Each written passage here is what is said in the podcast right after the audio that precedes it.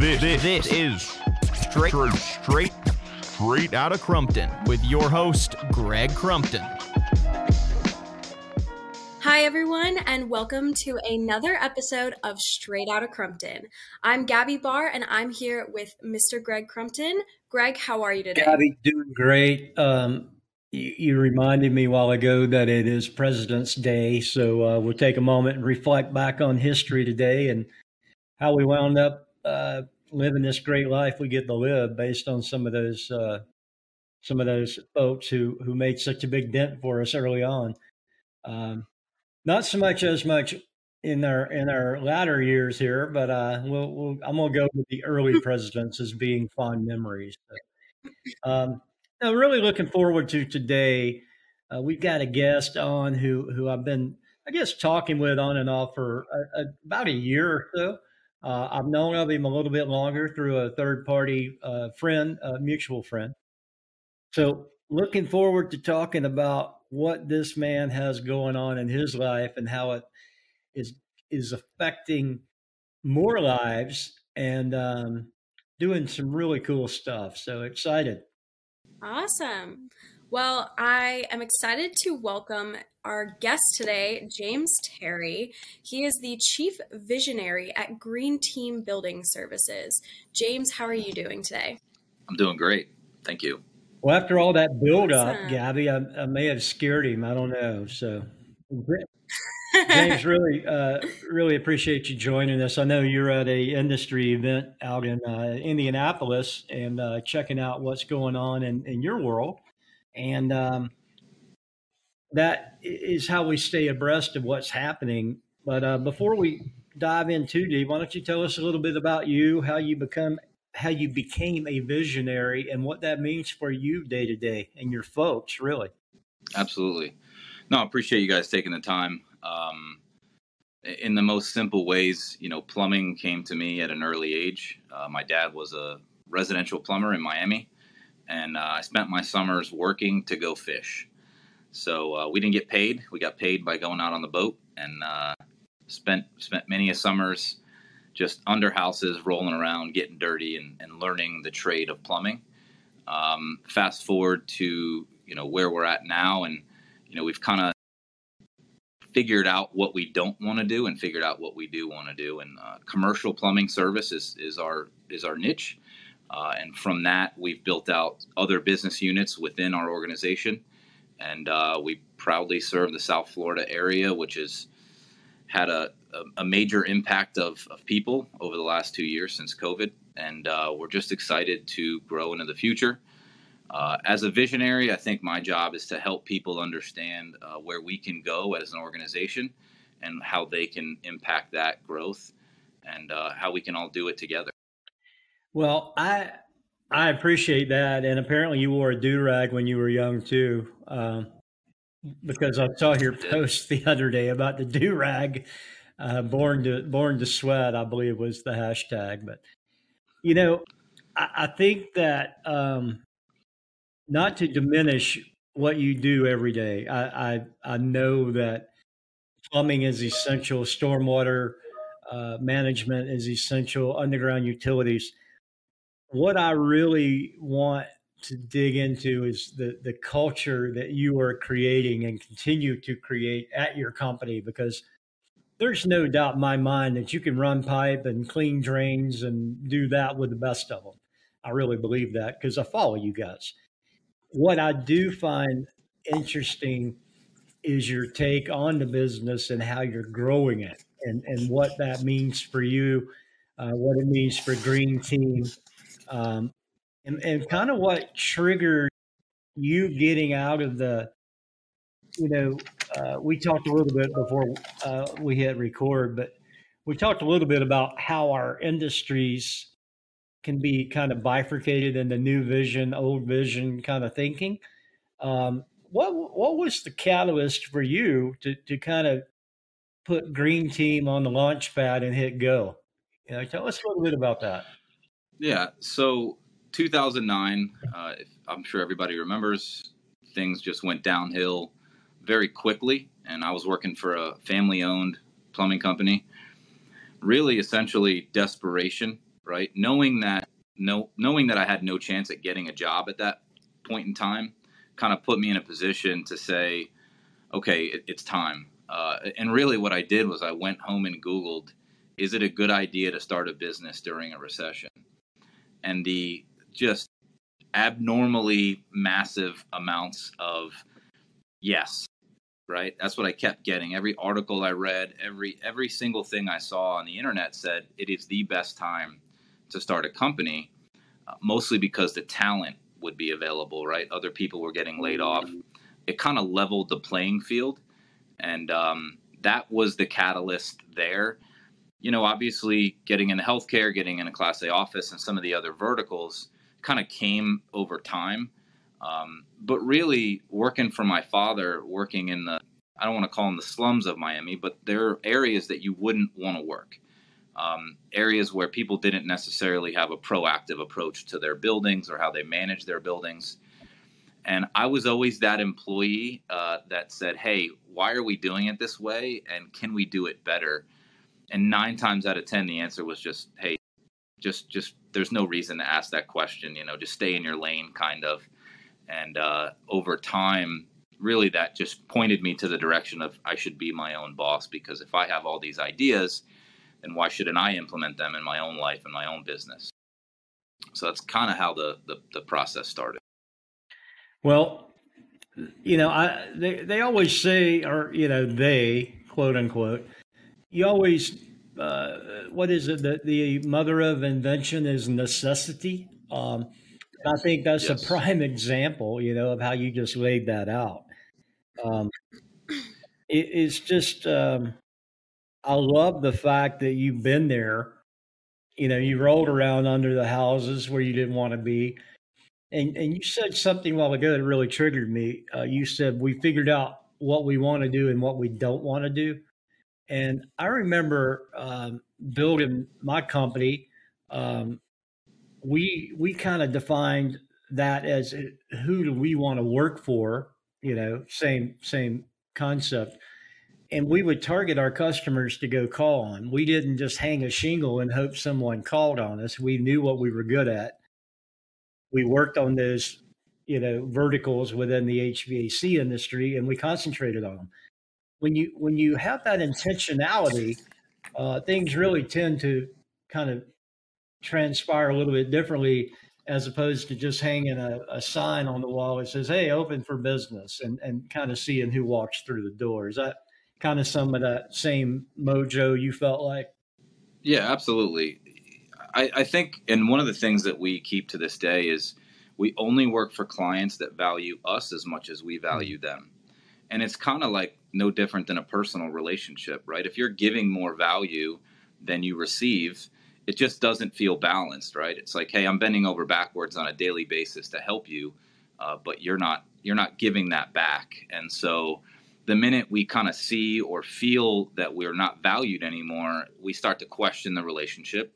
Because at the end of the day, for us, it was always about um, scaling, but scaling organically and making sure that we're doing it with customers um, that want to grow with us, right? And so having customers that want to see you successful, it's important, right? Um, and and the other side of that is, you know, your business, your people, your resources at some point you're going to get limited on them, right? Whether it's vehicles, whether it's people, equipment, time. Um, and so when you when you focus all your energy on that core group of customers, you know what you're going to get back in return is like, hey, you're prioritizing the right people. Um, and obviously, you take new customers when you can, but you have to make sure that the values align. No different than hiring employees. Yeah, it's good to get to that point because you know, when you're early, you kind of feel like you have to kind of do whatever you can to, to make revenue and support cash flow, what have you. But it's very rewarding when you start to be able to discern, okay, why am I doing this, and what? How does this help my my people? How does this help us grow as a company? We know we're going to take value and deliver it to the customer because you know what you know and you know how to do that the the the special sauce is what you you said a while ago. When you analyze, are we doing this with the right partner? Uh, you know, that's when the rubber kind of starts meeting the road rather than just being a, uh, you and I talked about it a little bit earlier. You're not a commodity. You're not a guy with a vacuum truck or you're not a guy with a plumber. You're a corporation that is trying to help the property. You're trying to help the people on the property, what, whatever that mission is that you're currently working on, as opposed to just go unclog the drain. You know, it's just a different mentality. And I think you could say that from, you know, even even the medical field. I think eh, an emergency room doctor, if she has somebody that continues to come in in crisis rather than somebody who makes her her primary physician, you start to question like, what you know, what am I doing? Why do I keep throwing this person a lifesaver when they're not re, uh, um, what's the right word? Proactively, proact, proact, proactively managing their health versus exactly. reactively managing. So I, I think it's just a good spot to to be in mentally, even if you're not totally there physically or totally there financially. As a younger company, you should even start thinking that way early. Like, why am I doing this, and for whom am I doing it for? So, hundred percent. And you know, going back to the the culture piece, you know when you when you put your employees before you put um, your customers what happens is like you'll see an email from a customer whether they're being snarky or disrespectful or just talking down to somebody you control the culture right? Your ability to say you know what? This is not the way i want to run my business. This is not um, you know my values are higher than that. It's like a lot of people have that bully mentality as as you know as leaders or, or high ups in real estate. And whether you tolerate that and allow people to talk down to your people right you're saying hey i i believe in you and i want to put value on you as an employee more than that customer. And that that's going to drive culture through the roof because you're you're then you're drawing that line in the sand saying that i'm not willing to allow someone else to disrespect you as an employee even if it's micromanaging them or whatever that might be. But once you start to do that, people recognize like, hey, you're putting people before profit, you're putting people before revenue. And that's a very rare case in, in, in the blue collar industry, in my opinion, because most people are just chasing cash flow. Um, and that becomes a problem. And people sense that, people see it. Absolutely, they do. You know, the, you hear this all the time. People people quit bosses, they don't quit jobs and, you know, a lot of that stems from that lack of, that I put it like this Does that person have my back or not? I mean, it's pretty simple equation for me. If somebody that I'm working closely with or, or working with in general, and and there's a opportunity uh, to for them to to really validate if they have my back or not, and vice versa. Um, I just don't have time in my life for people who are are slippery in any way. You know, you, are either on the team or you're not. And I think the quicker you, to, to your point, James, the quicker you can instill the words to your people that that's the way it is. But even more so when they are able to see it in action, you know, it's like, okay, he he wasn't blowing smoke. He really has our back, um, or she has our back, or whomever. I know your wife's involved with the business as well. Um, that goes so much further than just cheap talk and, and some slogan on a website.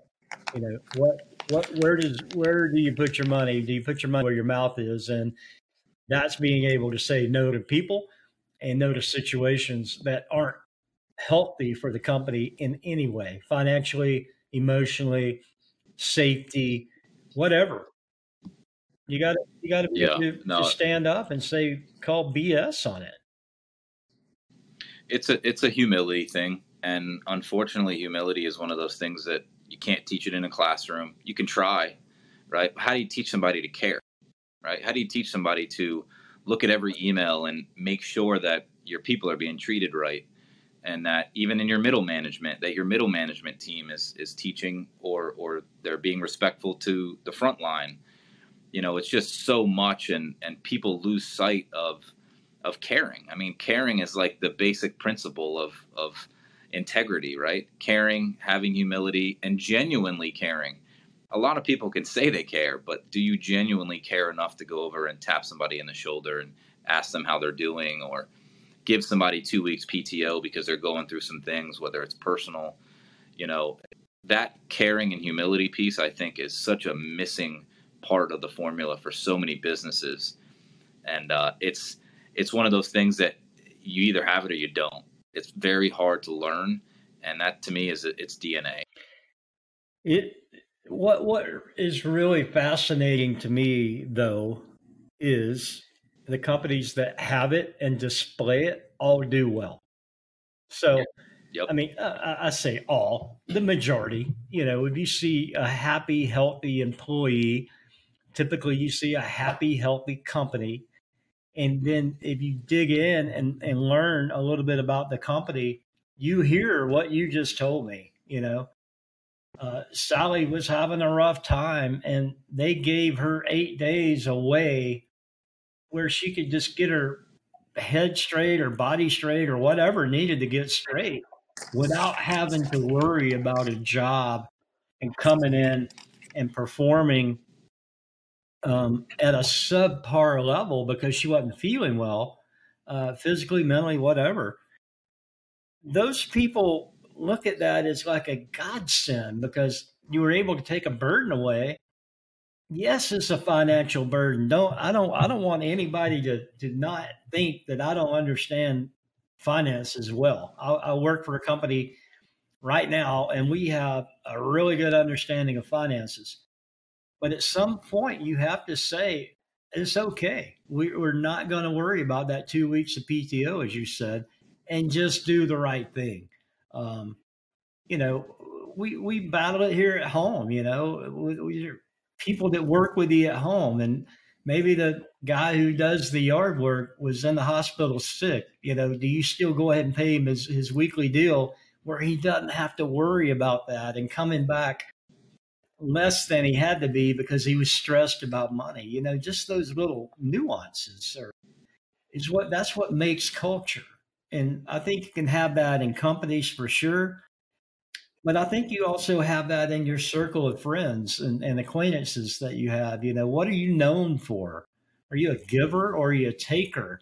Um, I think that can be personal as well as a as an entity. Hundred percent, absolutely. And you know, you, you don't necessarily think about these little things until they pop up, and you need to figure out, okay, what am I going to do uh, if, if if you know somebody needs help? What's my natural reaction? Is my natural reaction to go all in with all the help I can? Or is it like, oh my God, what am I going to do, you know, um, financially? And there was a friend of a friend of mine, an electronic friend of mine, I'll, I'll say, uh, is is going through a little bit of a weird deal. Uh, this guy's all about uh, the the trades. He, he's always making awareness of the trades we had a guy been with him for 18 years suddenly decided he was going to leave his company and and the 18 year career guy kind of ran the shop while this other guy's doing his thing of bringing awareness for the trades. So the, the message was i need help now because i've got to go back onto the shop floor and train my next guy but i need help perpetuating the trades thing. And you don't really think about like those, little moments of, of having to choose what do you do? And um, you know you as a business owner you have those decisions to make every day. And where's my natural tendency go? Am i going toward the people or am i going toward the finances? And i think over and over from what i know personally and from what i've seen professionally you guys falter on the good side of that. To me the good side meaning people first and you demonstrate it, you know, and I have to think that that sets a good tone at the company. And I'm not there living it, but it sure looks like that. Yeah. I think uh, my decisions are solely based on is this going to help me sleep at yeah. night? You know, I mean, because at the end of the day, it's the little things. It's always the little things. And there are statistics out there that say, you know, 65% of people um, they think or they treat their boss or their employer as as their mentor, as their psychologist, as their as their shoulder to cry on or lean on. And I think a lot of business owners don't take that into consideration because the culture that you set at your business, people are going to go home and feel good or bad based on what you've created. And the decisions that you make as a leader and as a business owner, they're impacting all these people's personal lives. And for me, you know, my wife and I always say, um, people always ask, how do you guys sleep at night, right? You're so chaotic. You have three kids, you're building a business, you have all these things going on. And it's like when you have integrity and humility and you always do the right thing, sleeping at night's not a problem. it's not because you genuinely feel better about the decisions that you've made. And uh, that's how, that's like my compass. If I know that the decision that I make, I'm not going to question down the road or I'm not going to regret um, then I know I did the right thing. I think that's a pretty darn good uh, compass to go by. Um, so, Gabby, you, you're new to the workforce um, relatively, and you work for a company that I think has a lot of, of good culture to it. Everybody has a culture, whether they just suck or not, is the question. Um, really, you think about it. Um, it's either a toxic culture, a neutral culture, or a healthy culture, or you know what we're all trying to build would be a fabulous culture. Um, how how does you know you being new to the workplace, getting to know ownership, getting to know your your coworkers, how do you as a young person coming into uh, you know a modern day workplace, how how does culture hit you like? What are your keys? What do you look for? What do you listen out for as a, as a newbie? Yeah, I think probably the biggest thing, and James mentioned this a little bit um, when he was speaking, probably one of the biggest things is kind of mentorship. Me being new to the work world, I have you know i have my degree i have a level of experience coming in from like internships and things like that.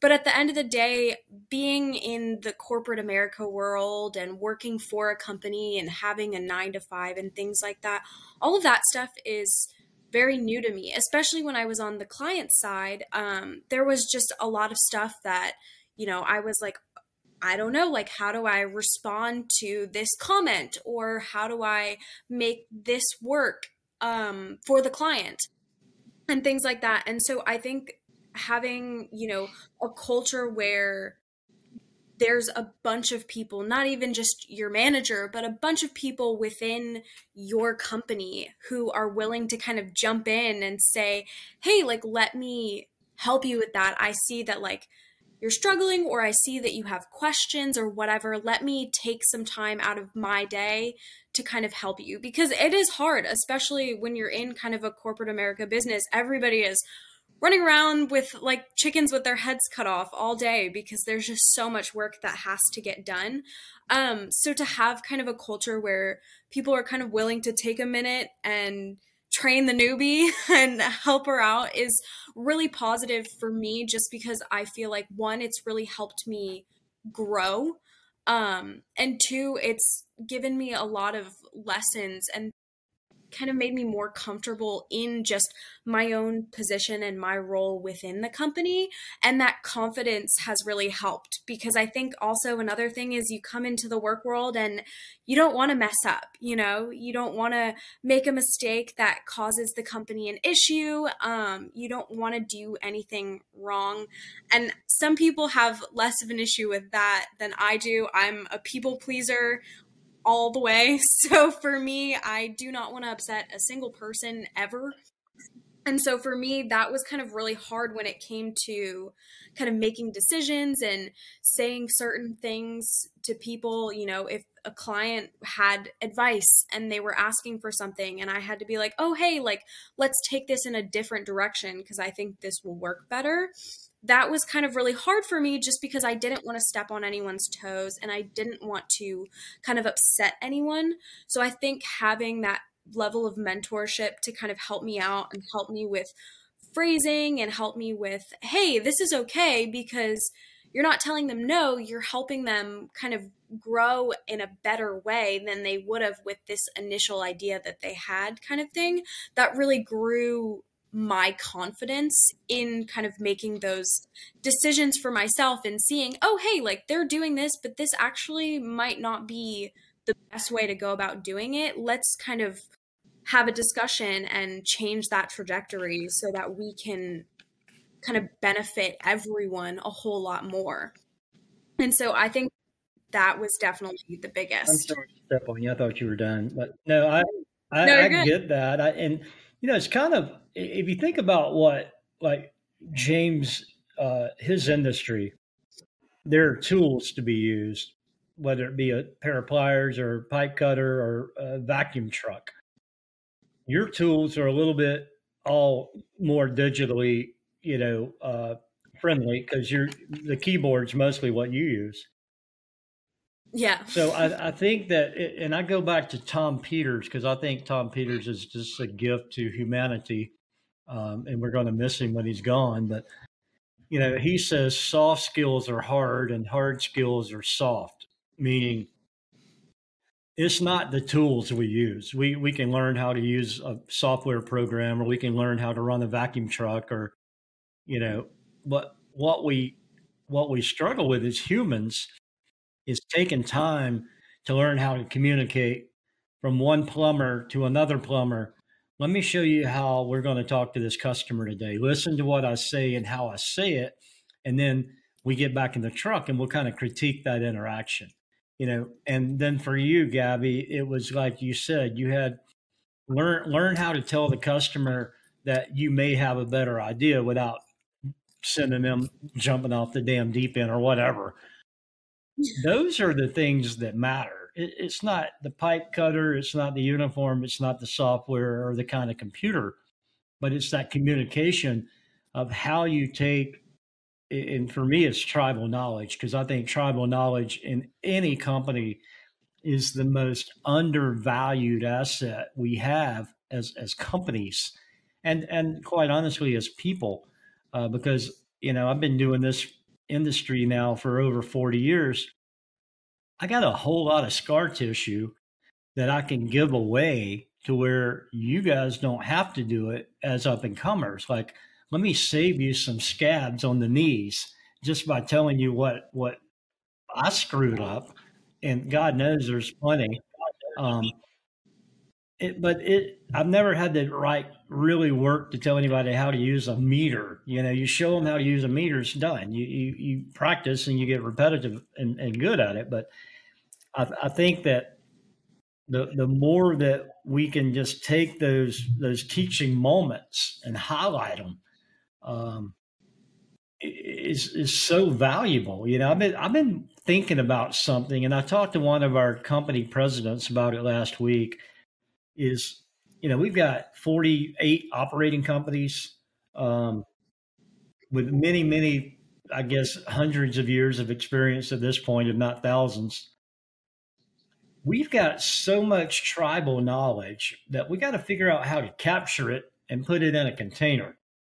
Because we have catalogs of standard operating procedures or what do you do if this happens and what do you do if that happens that's all stuff that's probably written or printed or somewhere in text form.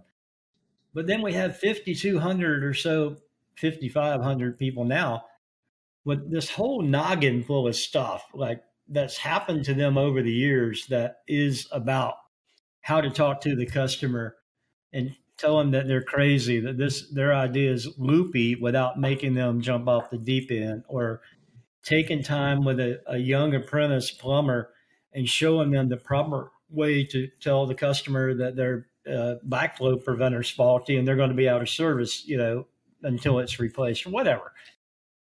We're not capturing that tribal knowledge in enough detail at this rate so that as people retire they go to the beach with that knowledge we're not we're not capturing it we're not like sucking the knowledge out and capturing it before they go off into the wild blue yonder um, so my vision, y'all tell me if I'm crazy or not. No, no, just tell me it's a good idea or not. I know I'm crazy.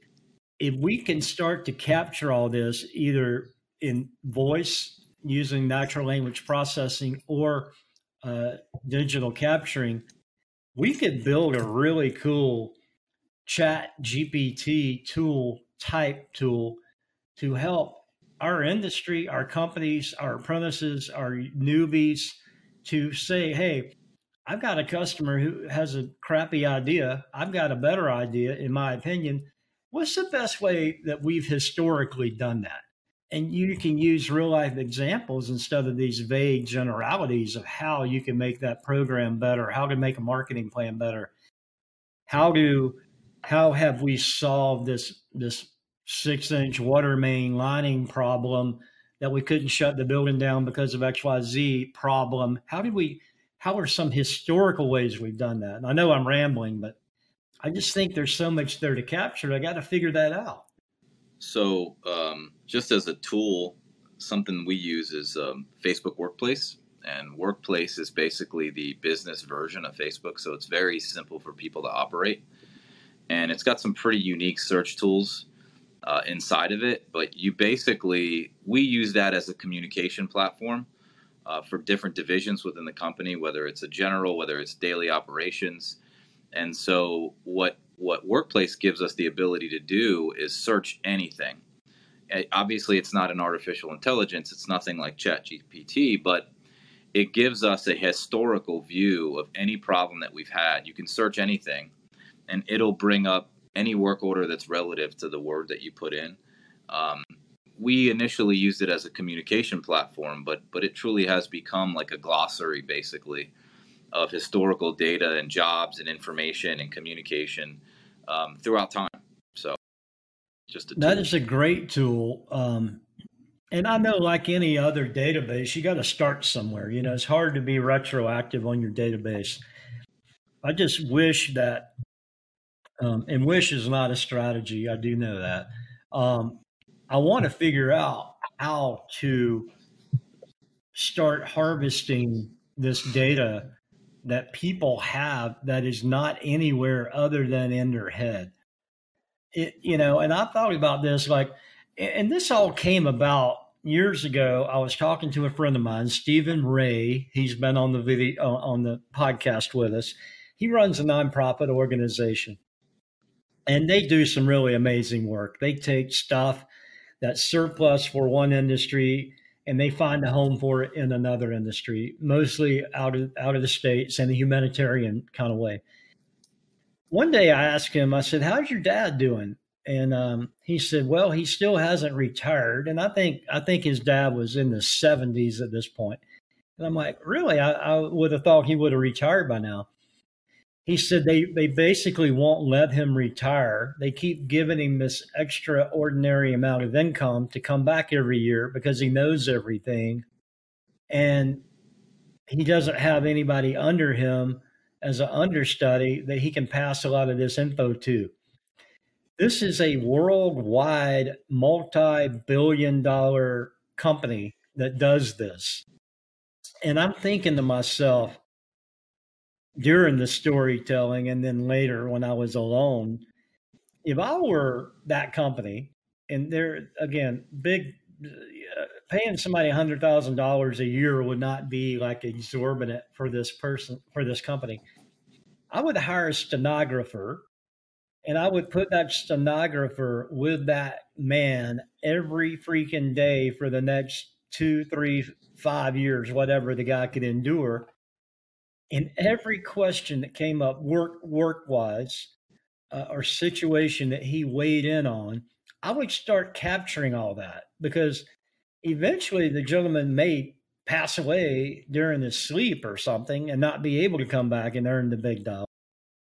But this was a, a, a company that builds jet engines. I mean, it wouldn't be, you, you know, you wouldn't think that a lot of jet engine manufacturers would be you know, like subject to 170 something year old dude walking around the plant. But that just shows me how non crazy I am that these little pockets of greatness are walking around in a human form that we got to figure out how to how to tap.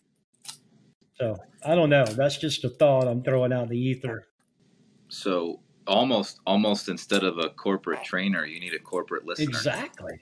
Like some, you know how in the courtroom they have the, the stenographer talking into the mask. That, that's what I would do. Yep. I'd be like, you know, that's your job. You listen to this cat and you record everything he says. Um, that's not going to solve the worldwide issue, obviously, of tribal knowledge retiring early, but at least it's an attempt to capture some of the data. But, all right, so Crumpton's rambled on a bit. Tell us, tell us where I was curious about this. Where did the name Green Team come from, and how did how did that come about? Because that's a cool name. So appreciate it. Um, back in 2009, I was 24 years old and at the time, um, water conservation began to really take off, and people were really focused on it.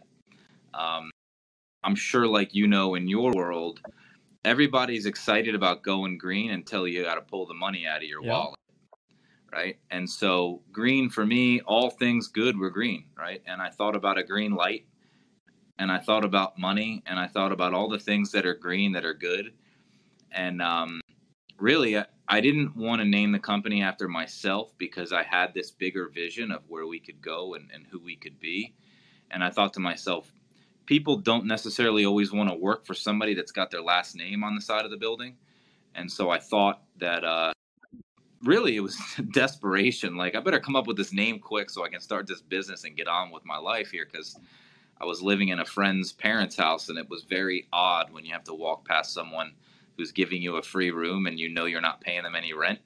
And uh, that was a very prideful moment and kind of forcefully just made the decision of here we go, it's Green Team. Um, and then we had iterations of it. It started as Green Team Plumbing, and then it was Green Team Plumbing and Backflow Service, and then Green Team Service Corporation. And essentially, then last year we rebranded to Green Team Building Services because that's kind of our core business is the Yeah. building. Very cool. Have you read McConaughey's book Green Lights? I haven't, but I'm writing it down. You know, Matthew McConaughey is is is a guy who a lot of people have a love or hate relationship with. You either kind of get him or you don't. I happen to get him because I think he's just cornballish enough and cool enough to be cool. Some weird combination of of, of that. But his book, uh, I really got a lot out of it. Not so much because of his stories, but because of his stories um, and how some of those things overlaid with some of my stories. And for him, when he would hit these moments of, I don't know, or um, moments of, damn, that doesn't feel good, there would all be always something that would pop that would in his head like, okay, green light, go. And uh, that when you said that, that really that really popped in my head. It's it's just a good fun read. So I don't think you're going to like crack the Coca Cola formula after reading it, but it's just a, a good little kind of a, a brain candy thing to keep you going. But um, so I, I know what you mean about the iterations because my company, our name kind of did that too. We started out as mechanical, then services, and then we just dropped it all and we were just airtight after that because we were in the business of figuring out how to say yes to the right people. And, you know, I mean, that kind of went weird. Like we would have um, people call and say, Hey, I need to build a, a concrete block wall.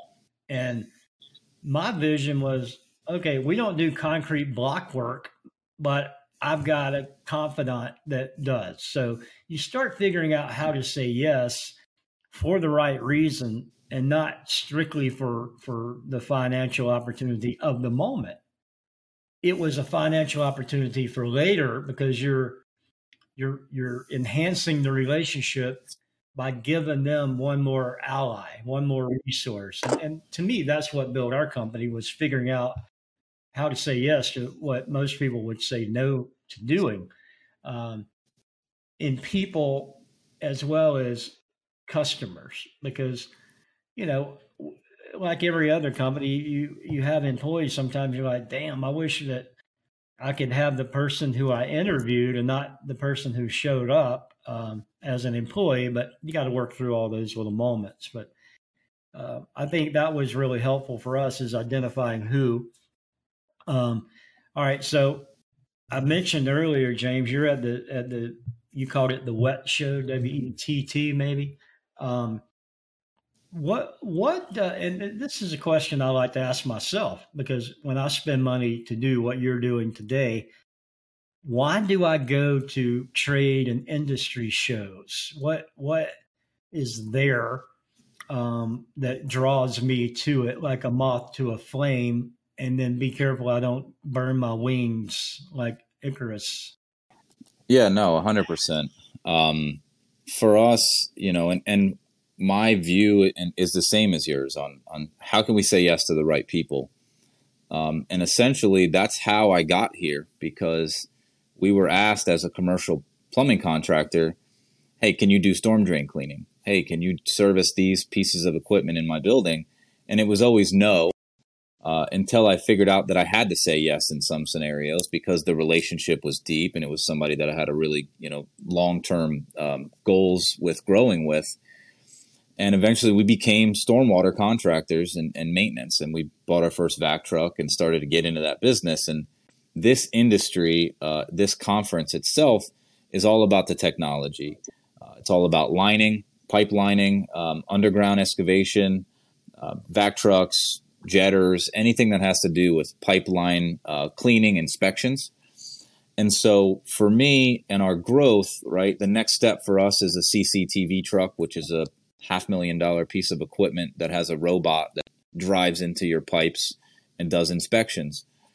And for us, you know, as a small family business, medium sized family business, you know, half million dollar investments are, are major, right? And so if we're going to make that kind of investment, um, I want to do as much research as possible on every single industry, every single kind of vendor. And essentially, what I've realized is in this niche industry, there are companies, manufacturers, reps, and ownership groups um, all over the country. And if you if you are just looking for someone who's an expert in your region, you're most likely not going to find them. But when you come here, I can find the leader of Texas, the leading manufacturer of these kinds of trucks in um, Louisiana or wherever these people are. You connect with them, and we brought people from our organization here. And I said to them last night, don't just come here to bet, to get educated. Come here to meet the right people so that when you go home and 2 months later when you're presented with an opportunity through a job or through whatever, you now have a business card and a resource that you can call and you can get that intel and information from that might save that job or or make you look like a hero in front of a customer. And um, being resourceful is just to me, it's it's one of the most important things anybody can can have uh, as a value is, is your resourcefulness. And you can't be resourceful if you don't have resources right? And so these are the kinds of events where you learn about the resources that you have and then meet the different people that are doing different things. And I, obviously in, in your group you know when you have 50 plus companies that you can network with right you're getting ideas from all these people. As a medium sized business that doesn't have other businesses that i can look at this is the place where I can go and ask those questions about, hey, what are you doing about fleet maintenance or fleet management or how do you maintain this piece of equipment? And um, it really, it, it's really to me that's where all the value is. The education is there, but it's the networking and the resources that you come home with that that mean more. Spot on, man. Um, I was at our big industry show two weeks ago, which is called uh, AHR ASHRAE. Um, I think this was my 30th year of going. Um, the the aspects of that show are, are, are kind of trifold for me. I, I, look at new stuff for sure. Um, I look at new technology, refrigerant, all that stuff that you should do if you're in an industry to stay current. But what matters, and, and, and you nailed it, is the people side of that equation. I just pulled my phone up here to look at the number. I've got 6,716 contacts in my phone. That's 40 years worth of contacts. Um, I, w- I would say, you know, 4,000 of those I know well. Um, so that I've got a network of people out there and people know I have a network. And people call me and say, "I need, I, you know, I need a friend in in Portland, Oregon. I've got my mother's got a problem, or my building's got a problem." But that's the benefit of these trade shows. Uh, I think is building that network, um, supporting the industry the right way, supporting your company the right way. Because to your point, if you're if you're really good in Broward County, you know, great if you're really good in Florida, better. If you're really good in the Southeast, super. But if you've got a national touch that you can enhance your company with, man, that's the that's where you want to be because now you've got you know 6,716 different people that may be able to add value to your company just by you asking a simple question. And you know, that proves a couple of things that I'm really old and that I've got a really old phone apparently. Like it's rotary dial, so I have to I'm just kidding. But um, it's really important to build those relationships and to keep those relationships. And this is where I get to do it at the trade shows. And it's the same way when we have a company function. We always offer an educational uh, twist to our company gatherings we either bring in a speaker, safety, finances, whatever we're training on. We we do that well. But the genuine magic for me happens when two people that may sit, one in Seattle, one in, you know, Savannah, are able to sit down and have a cup of coffee or a beer and talk about how they can get better together remotely. That's where the magic happens. And um, that's the people part of it. So I dig what you're doing up there, man. I get it. Absolutely. No, and I just left to come up to the room to have this. I just left a, a leadership, you know, educational series, and it's it's a woman who we're actually in the process of hiring to do our corporate leadership training. And where else would you want to go before you make a major investment than you know the little expense that that is flying to Indy, you know, paying the entry fee but now I get to make sure that the person that I'm hiring is the right, person. I get to test the waters before she comes into our organization, and uh, she passed with flying colors today. So, well, I can't wait to hear who it is and and uh, watch what she can do for your company because you you guys, to me, I love to watch it. You and I met through one of our companies, uh, Kearney and Associates, down in Florida. Uh, Pat Kearney, uh, Dan, the whole gang down there all speak so highly of you um, that I started hearing about this green team. I'm like, man, I gotta find out some more about the old green guys down there and see what's cooking. Because, you know, when I left Florida, the only thing green that was in my head were those damn iguanas in my front yard. Yeah, they're a nuisance. um, there's so much history with Kearney. Uh, it's it's crazy, but it, it, you know, Pat was somebody who just gave me a chance at the right time um, I think it also goes back to work ethic. And I was actually receiving an award for perfect attendance. And that's what caught his attention because he said to himself, here's a young guy coming up in the trade who shows up to school every day along with showing up to work. And that's kind of where our relationship started. And you're talking about the um, but even apprenticeship school, apprenticeship program. Yes. Um, the even funnier part is you know, Dan now being the president of, of Kearney, um, me and Dan were together at our lowest moment. You know, in 2009, um, he was going through some things with a divorce and, and hitting some low points. I was obviously unemployed, no house, no, you know, really no resources. My, my life was out of a black 50 gallon garbage bag. And we both kind of looked at each other and said, Hey, let's start over together.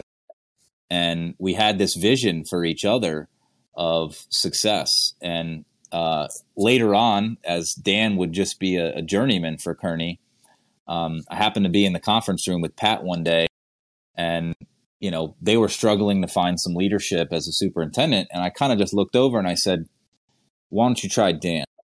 And he, you know, Pat kind of looked at me like I was crazy, and he said, "You know, all I hear, you know, these things about Danny, he doesn't have a personality." And I said, "You should try." Just dig a little bit, and I, and I think he'll be the right guy. And uh, fast forward, you know, eight years, and now he's the president of the company. And I'm, I, I tell Pat, you know, we we both owe each other, right? Because Pat helped me start my business, but I also gave him that resource, and it's really just another set of eyes, someone to say, hey, give this person a shot, and um, so to see all that happen, and and you know, Danny and I now sit on some boards together, and you know, it's just amazing to watch that transformation happen uh, when somebody hits a low point to making it and being successful with their life, with their family, with with their health, and all of that. So, if I were to queue up Garth Brooks' "Friends in Low Places," y'all could smile together. Absolutely, yeah. There was there was some low times there, but um, you know, we both we both persevered and made things well, happen. You're both doing some some really good stuff, and James, we are getting close to our witching hour, but this, you know, the conversations that um, that stem from these opportunities that are out there and somebody saying yes and somebody out of necessity saying green team and you know all these things that happen to us as humans at these times that you don't know at the time but it's a big moment. And now you can look back to to 09 or whenever it is that you saw that last green light and knew it was time. Um, just so so rewarding to hear and and more so for your customers your employees that they get to witness and be part of what you guys are building. And i'm just i'm super proud for you man. I love being on the sidelines cheerleading uh, all we can for you. But just what y'all are doing is really good. It's good for the industry but more so it's just good for for entrepreneurs to see you don't have to be an ass you don't have to be you know, this tight fisted control freak. You can just be a good person, give people the ability to to let their goodness show through and let people prosper. And and that to me, when I look at your company, that's what you guys are doing. So a lot to be proud for. Uh, for you and of you, and just you're doing really good stuff down there. I appreciate the support, and uh, it's always nice to have those people cheering for you on the sidelines too. Well, like me, Abby, uh, Gabby. See, I did it again. I got a bunch of Abbies and Gabbies in my life, so um, it's it's Gabby's my cheerleader. So I get to I get to wake up every morning knowing she's pulling for me. So I'm going to go with that. Absolutely, Gabby. I'm going to go with that. So. Well, James, thank you for uh, for taking time with us today. Um, it's it's just you know, when when we talk in these short bursts, it's always good, but it's really great to sit down and just have a little bit deeper conversation.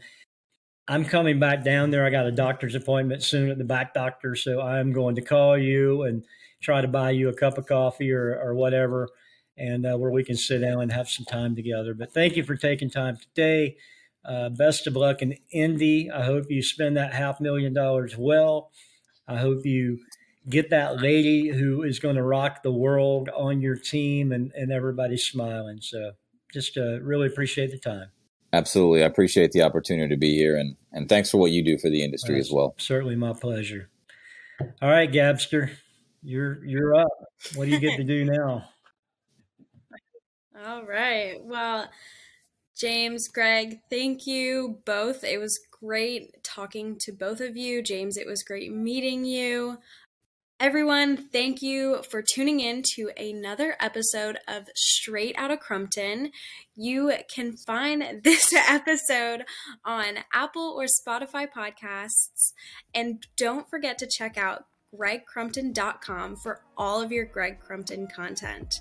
James, did you have any kind of website or anything like that that you wanted to go ahead and plug in?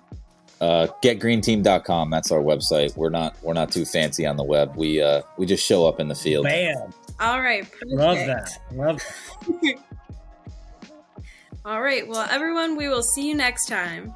Take care. Thank james you. James, really appreciate it man. Hope you have a good show and uh